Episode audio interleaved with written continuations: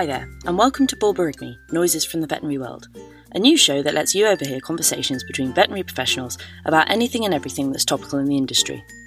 This season, we'll be bringing you a range of chats recorded at the London Vet Show, featuring a wide range of friends and colleagues discussing their thoughts on some of the triumphs and tribulations encountered by those in the veterinary industry. Borborygmi is a collaboration between the London Vet Show, Vet Times, Vet Stay Diversify, and Smashing the Ceiling. Thank you to everyone so far for your help and support. It's been very much appreciated.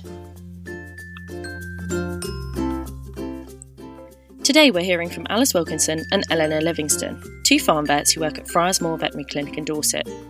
Friarsmoor has recently become a best practice representative as part of the Parliamentary Review and is at the forefront of farm practice in the UK. We're going to hear Alice and Eleanor chat about what it means to be a farm vet today, including the challenges and rewards that come with working in their field, no pun intended, we hear from Alice first. Well, actually, the first time we met was when. Um, when I was a student, I went out with Alice and we went to see a crazy lady with some bad chickens. And we were there for over an hour trying to catch a lame chicken in the hedge. So that was the first time we met.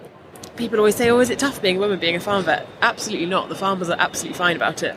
There is nothing that a woman can't do that a man could do. Mm. I've got a twin sister who's also a vet, and um, when before we were at vet school, we were trying to get as much work experience as possible. And our local farmer had advertised for lambing help in the local newsletter.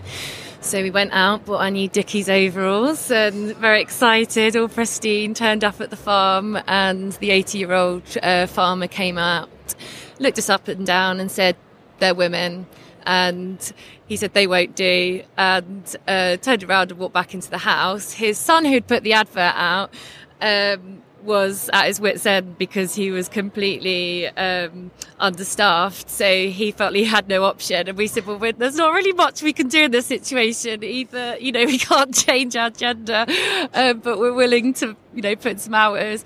So yeah. And then that basically we just had to prove ourselves and we were quite lucky because they soon came round and um, we became part of the team and we used to joke about it after that. But yeah we that you know we it's more satisfying in a way and i think as long as you're not you know these are kind of you know perceptions that we will meet and you know we appreciated that that was that was his view but there's nothing we could do about it and actually it's more than satisfying that we were able to overcome that. I once since being a vet I have uh, yeah I turned up on a farm for a calving for the farmer to say I asked for a man and I said well I'm here now so should we see how we get on?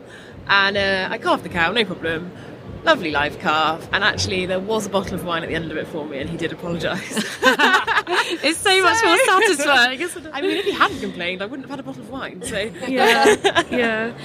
I think being a being vet isn't like James Herriot anymore. This is 2019 now, and. Um, I think, particularly for small animal vets, there are quite a lot of options about things like flexible working. Mm. Um, this is a little bit less easy with farm work, so particularly the out of hours provision. Um, I think, sort of in 2019, people have sort of greater expectations of their work life balance. I love being a vet and I love being a practicing vet, um, but it is also really important to me to have a life. Um, and I think maybe historically, life got a bit left behind in the process of being a vet. But being a farm vet, there is not really any option not to do out of hours and things like that. So I think that potentially has a, has a small influence. I also think there's a lot of women now training to be vets, and because sometimes being a farm vet can be less part time friendly, you have to do on call, etc. But I think the industry needs to um, needs to sort of come round to that, and I think the industry gradually is is, cha- is tr- changing. But I think sometimes sometimes the farm sector has maybe been a, a bit slower to catch up than, than some of the yeah, other sectors. I, I think from the, the vet point of view, you know, go, going back to being a, a farm vet in practice, um, recently I was at BCVA and um, there is a bit of concern that perhaps there's not that many new grads going into the farming profession. There's obviously, there is a, f- there's so many pressures, I think um, it's just, um, it's important for us to work with them and other sectors in the industry to kind of um, reassure people, if anything, that actually, you know, it's not it's not all bad. In fact, it's, it's, it's positively good. Yeah. The farmers really care, and and ultimately, the healthier and the happier their animals are, the more productive they are, and then everyone's a winner. So. Um, yeah. I mean, if anything, I find it, you know, really rewarding, and you know, it is different to the the small animal side because we're working with people. This is obviously it's their livelihood, but it's also very much a way of life. Um, and that's something that struck me. Farmers will, you know, very much value us as part of the community. And I think that's quite a special thing as a farm vet. And I think that's what we all kind of thrive thrive on as well. Um, you do feel part of the team, and ultimately, you know, we do have um, the the power to really help these businesses. And I think that's becoming more and more important in the current climate, um, especially with, you know, the threat of Brexit. You know, it's also uncertain, it's difficult times, and we have a responsibility, whatever the outcome really. Um, essentially, the important thing is is that we work with our farmers to make their businesses as efficient and productive as possible.